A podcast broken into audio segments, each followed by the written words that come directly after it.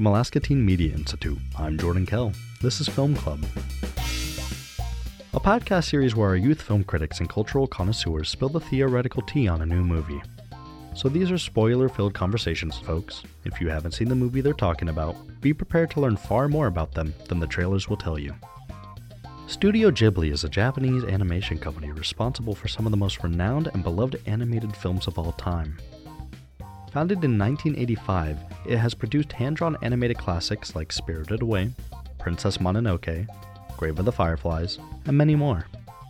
This year, many of the films from the studio's co founder, Hayao Miyazaki, are getting a theatrical re release in the US, so we thought we could revisit his works as they are coming back to the big screen.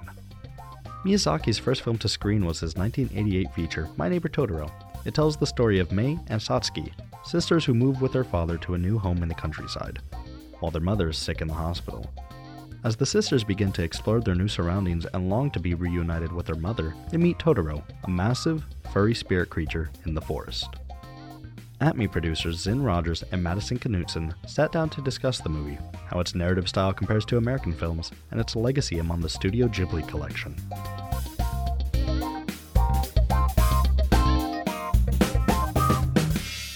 Well, hi, Madison. Hello. I'm Zinn, as you know, but uh, for everybody else, I'm Zinn. Um, I'll be hosting this conversation with Madison Knutson. Hello. Yes. I yes, I'm Madison Knutson. Uh yeah. Uh just I guess to introduce myself, I'm a Studio Ghibli newbie. That's what I'll define myself as.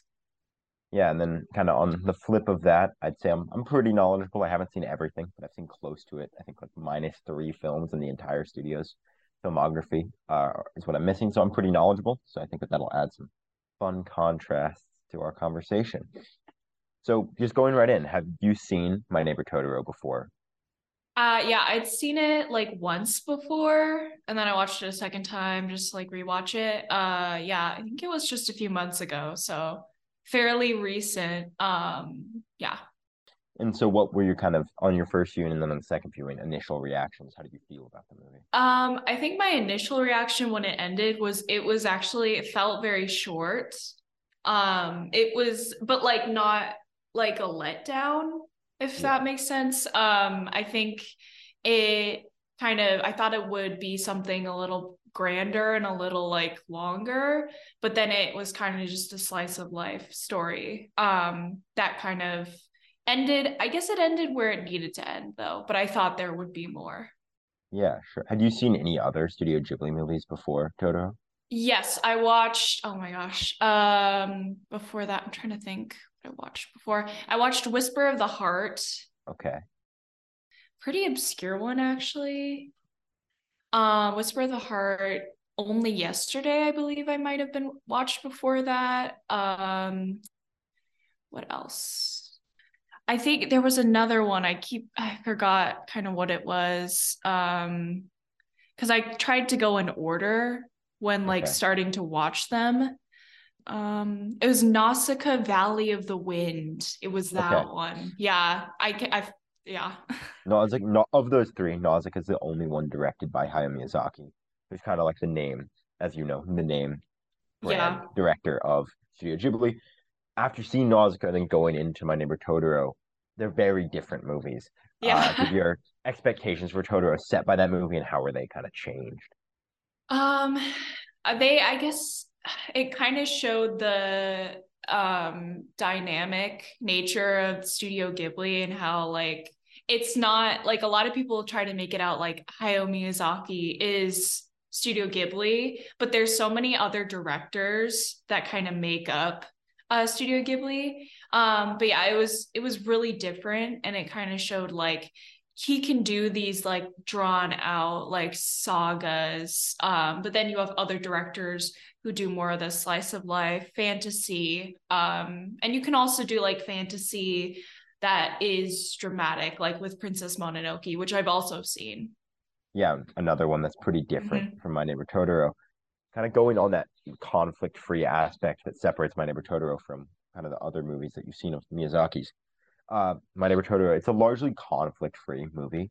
Like outside of the 20-minute section towards the end where Mei disappears and is lost, there's very little stakes. It's mostly just a slice of life about rural Japan. Do you think that this is a positive or a negative for the world that the film is creating, and how does that maybe contrast with other Ghibli films? Yeah, I think I think it's actually a positive because I think with a lot of movies you kind of want to have all that conflict and a lot of movies necessitate the conflict. But I think what this movie is getting at is it's sort of you know, it's slice of life, it's teaching lessons without having like active conflict. So like throughout the whole thing there kind of is a conflict with their mother um and that's kind of going on in the background um and as well like adjusting to a new environment.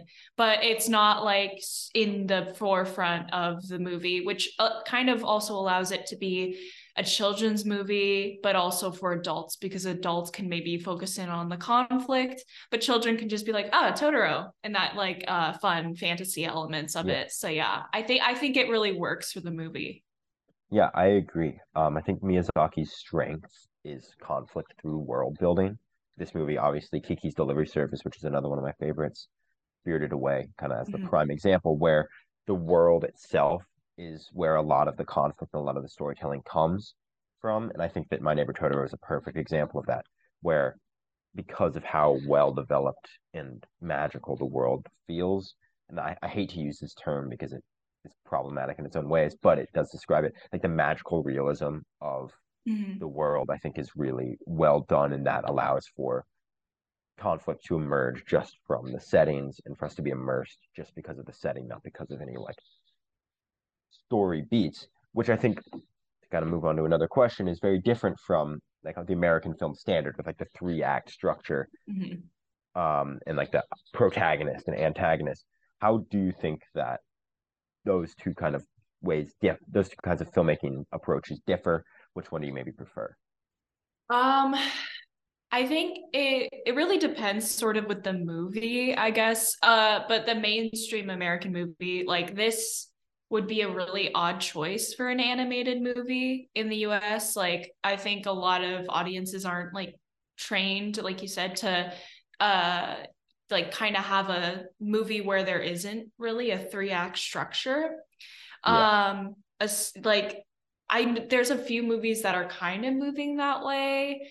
Uh, one that's coming into my mind. It's not animated, but like Napoleon Dynamite doesn't really have a three act structure. It's kind of just like people doing things. Um, but that's like considered in in in the indie movie or like kind of like uh more a cult classic rather than a mainstream. But I would have to say that I don't like favor one over the other.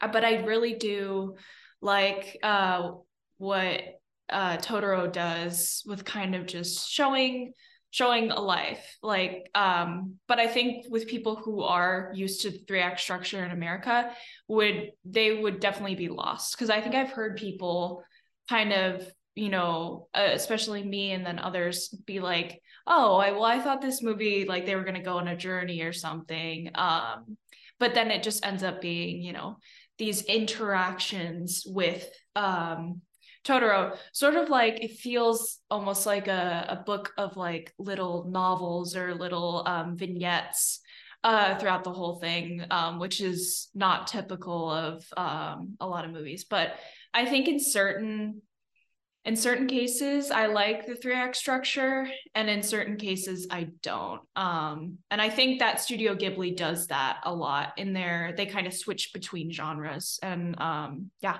i think it works.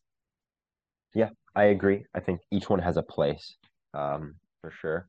And i think too uh, despite having a decent amount of mainstream success um, in america the like idea of uh, a slice of life story is still kind of unfamiliar to like the wide wide audiences outside of like the mainstream ish niche that like Ghibli films are able to mm-hmm. carve themselves into because they do obviously have quite a bit of uh, quite a bit of influence in America but um kind of moving on but staying on that same thread Hayao Miyazaki is using a lot of Japanese Shinto or like the traditional Japanese religion based around like animism and forest nature magic um, in, as a major kind of influence in his films and especially in My Neighbor Totoro.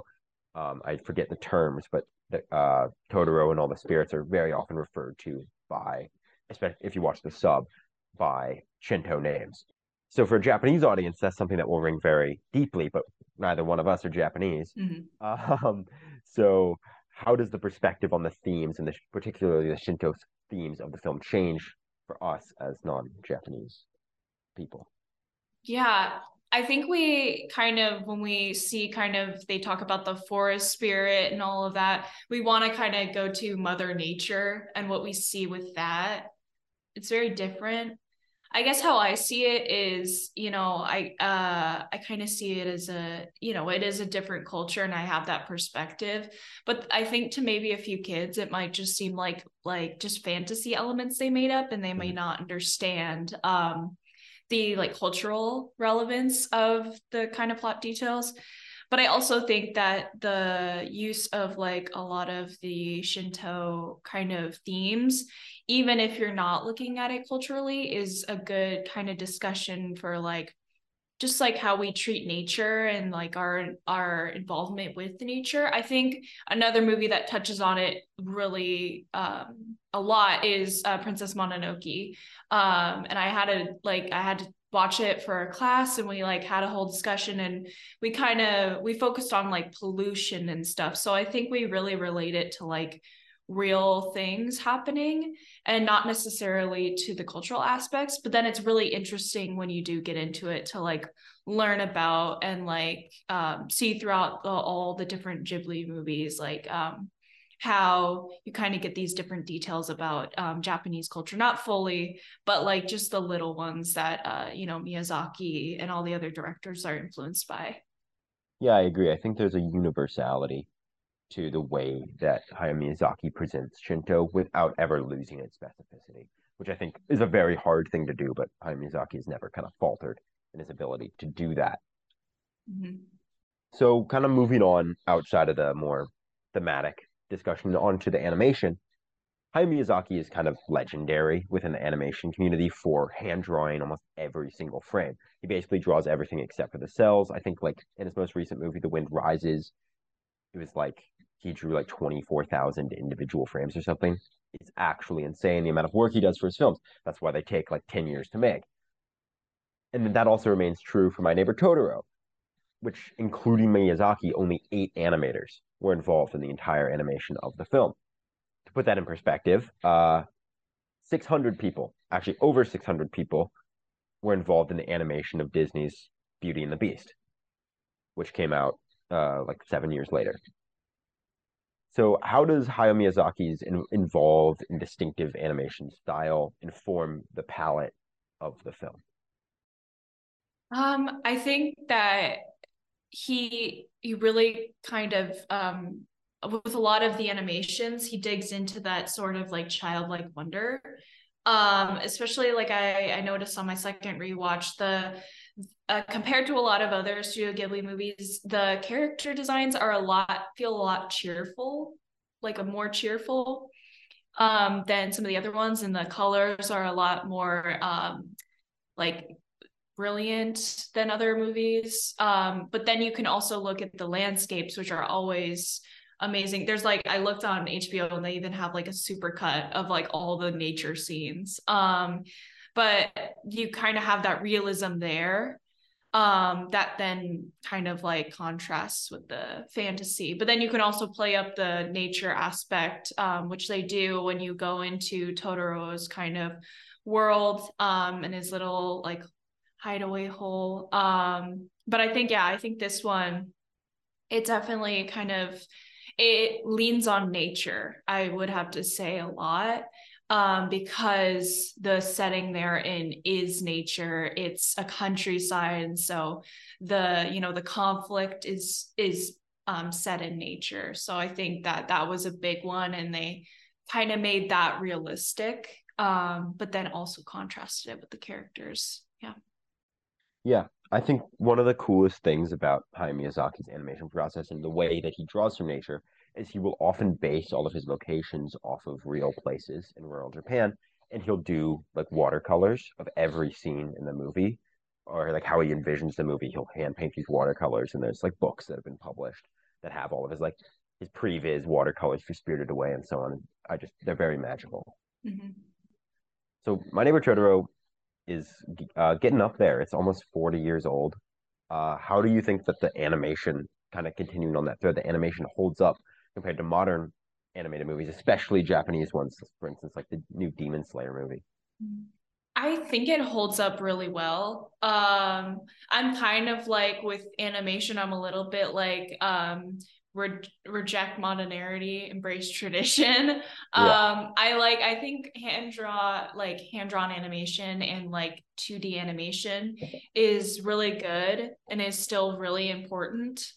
Um, and I think that these hold up because like you were saying, the like attention to detail that they put into planning these movies kind of help them to hold up. And then as well like even just like uh trying to mimic the actual like scenery of japan keeps it relevant because you're actually trying to emulate these real places that for the most part haven't changed but you know global warming's kind of taking care of that a little bit. Um but like it makes it feel more real. Um and just yeah just putting time into them. Yeah uh i think that's that's really what has it like hold up um rather than maybe some of the anime you know you said the demon slayer although that you know like i'm sure people have put time in it there are uh you know anime is a really popular commodity today and so some products might not have as much care and attention as the 10 years you know the decades that they put into these movies Yeah, I agree. And I think that that just correlates to like any period. Like the movies that will be the an animated movies that will be timeless are the ones that have like real care and love put into them. Um, so like My Neighbor Totoro is 40 years old, but it still holds up because like like any great work of art, it, it has a timeless quality because of the like true artistic love that was put into it compared to something that's mass produced, which will Mhm. just kind of look terrible within five years of being released and is really just there to make a couple million dollars and then yeah vanish forever. Yeah, like the um straight to video movies from Disney when they Oh, found yeah. out that they oh we're profitable now we're gonna we're just gonna pump them out and we'll take our 2D department and we'll just Mm-hmm. put them to work in that yeah And like even on that Disney train, I think like looking at well, I mean Disney produced uh, in America all the Ghibli movies, but like also like comparing the live action remakes to the original animated classics, going back to Beauty and the Beast. The Beauty and the Beast movie, at least in my mind, is like this timeless movie that kind of just lives in the American cultural consciousness. And then the live action remake, I forget it exists I'm like unless I'm reminded about it.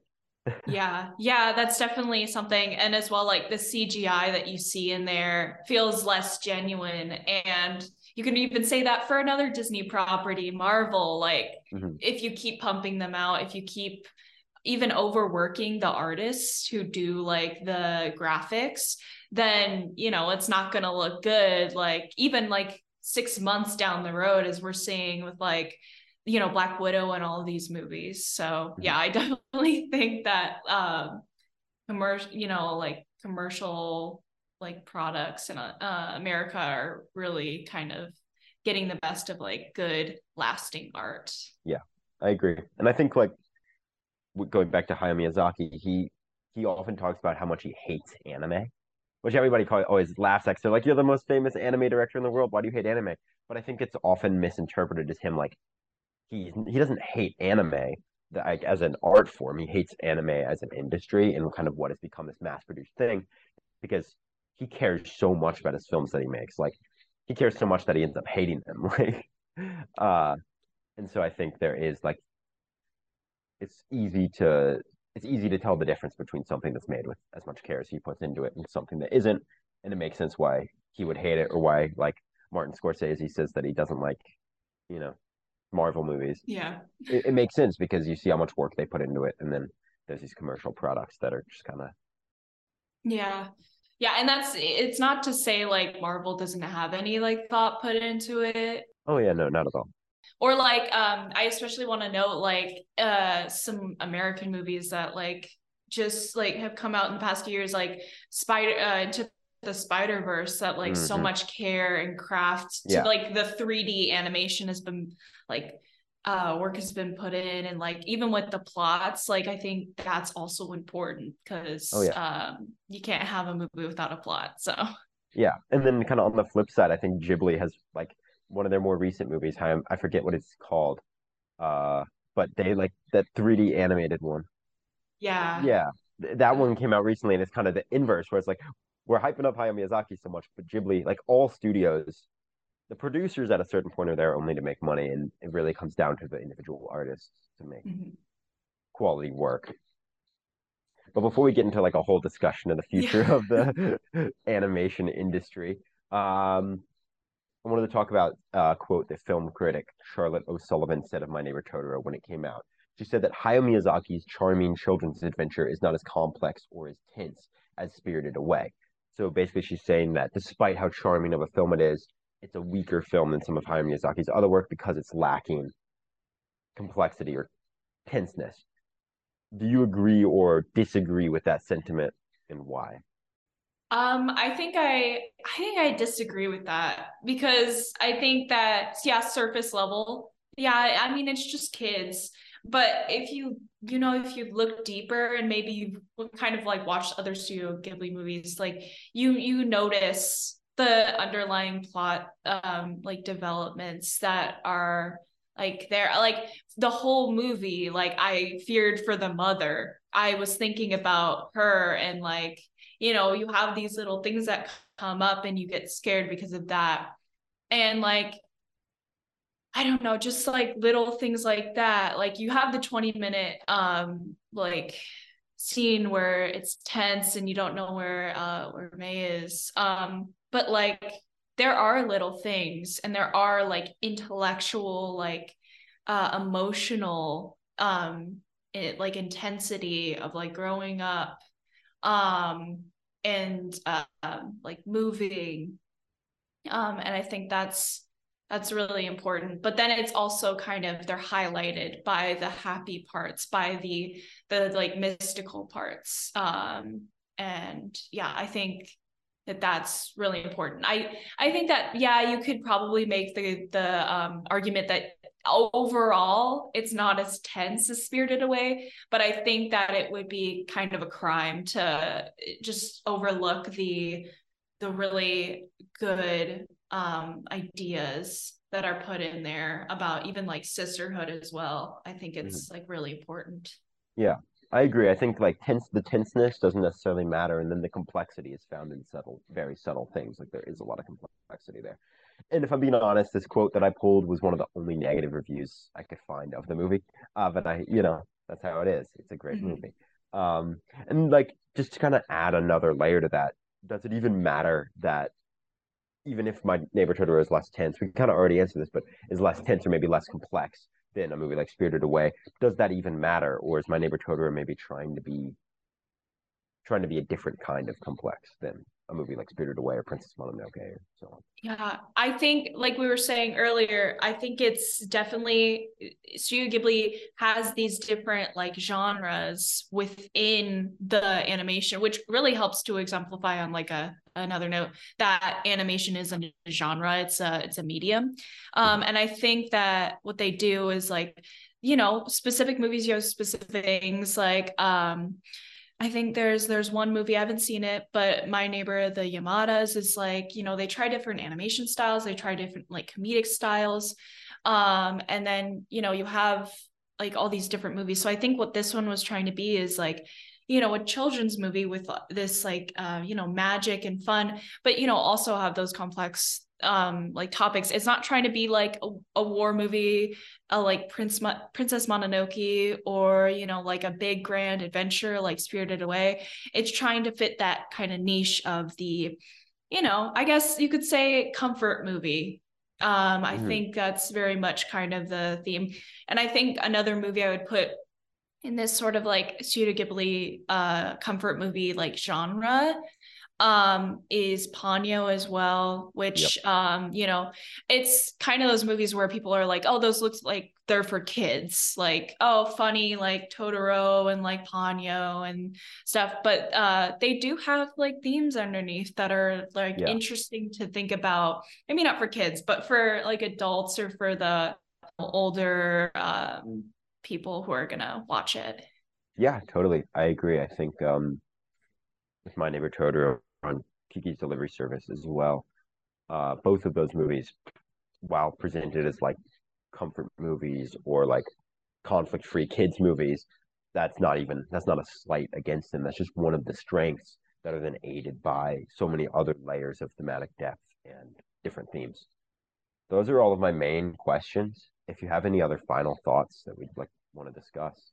Um, yeah, I, I just want to, I, this isn't like, I know this is the roundtable for, um, you know, uh, my neighbor Totoro, but, you know, kind of what I think, what I want to highlight with uh, Studio Ghibli that I've noticed is that I really love, you know, I, I like their uh, fantasy uh, kind of stuff, but I what I really love is their real, their kind of realism movies, like Whisper of the Heart, like Only Yesterday, which are two of the favorite uh Studio Ghibli movies that I've seen so far. Um and I just think that uh they're just so rich in their writing and in their especially only yesterday in the visuals and in the yeah. you know how the visuals play into the storytelling and i think that uh that's like a really cool part of studio ghibli that i hope you know like maybe not kids will look at yet but like that adults. Would go back and like watch them um yeah i definitely think that um it's good and then also just like uh, I didn't grow up on Studio Ghibli. Um, I think the only one I really saw when I was a kid was Ponyo and um, in The Secret Life of Arrietty mm-hmm. because they were popular. They had gotten the dubs. I know. I remember like they would get the A-list actors and celebrities to do the dubs, which a lot of the dubs are really good actually. Only oh, yesterday being like one of them that I thought was really good. Um, but uh, you know, I just wish that we'd kind of push these movies more, I guess, towards like uh kids and then also towards like teenagers. Um, because I would have I would have loved like growing up, I guess with uh I think Kiki's delivery service I would have loved growing up and um you know uh just like my neighbor Totoro. I may not have understood them, but um I think they're they're really beautiful pieces of work that you know everyone should uh, experience. Yeah i fully agree. I'm someone who did grow up with them and it was great. My neighbor totoro was like one of the staple movies of my childhood um and i they were a great part of my childhood. Uh and so you know now is the best time to see them with their getting like 4k re-releases uh take your kids to the yeah. theater go watch ghibli movies Yes. I hope they re-release Come on Whisper of the Heart in theaters. That's one of the ones they don't really do. I also hope they do uh, they do uh, The Tale of Princess Kaguya, which I haven't seen yet, but I really want to see it because I've heard it's yeah. fantastic. Yeah, and that's the same director as Only Yesterday. Yeah. Uh, Isao Takahata, the unsung master. There we yeah, there we go.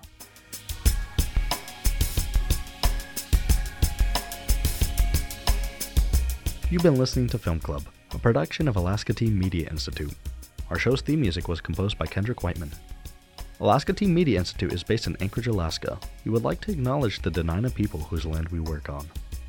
Many thanks to supporters of our podcast, including the Alaska Community Foundation through the 2022 Healthy Communities Arts, Culture, Play Grant. The views expressed in this program do not necessarily represent the views of our sponsors, Thanks to our listeners who contribute to our programs and help us leverage additional funds and grants. If you'd like to support Youth Voices in Alaska and help keep our podcast going, you can support us through Patreon. It's a membership platform that makes it easy for you to support creative endeavors like ATMI. Just go to patreon.com slash Alaska Teen Media. You can also help out by subscribing to, rating, or writing a review of our podcast on Apple Podcasts. Every little bit helps us get our stories out there.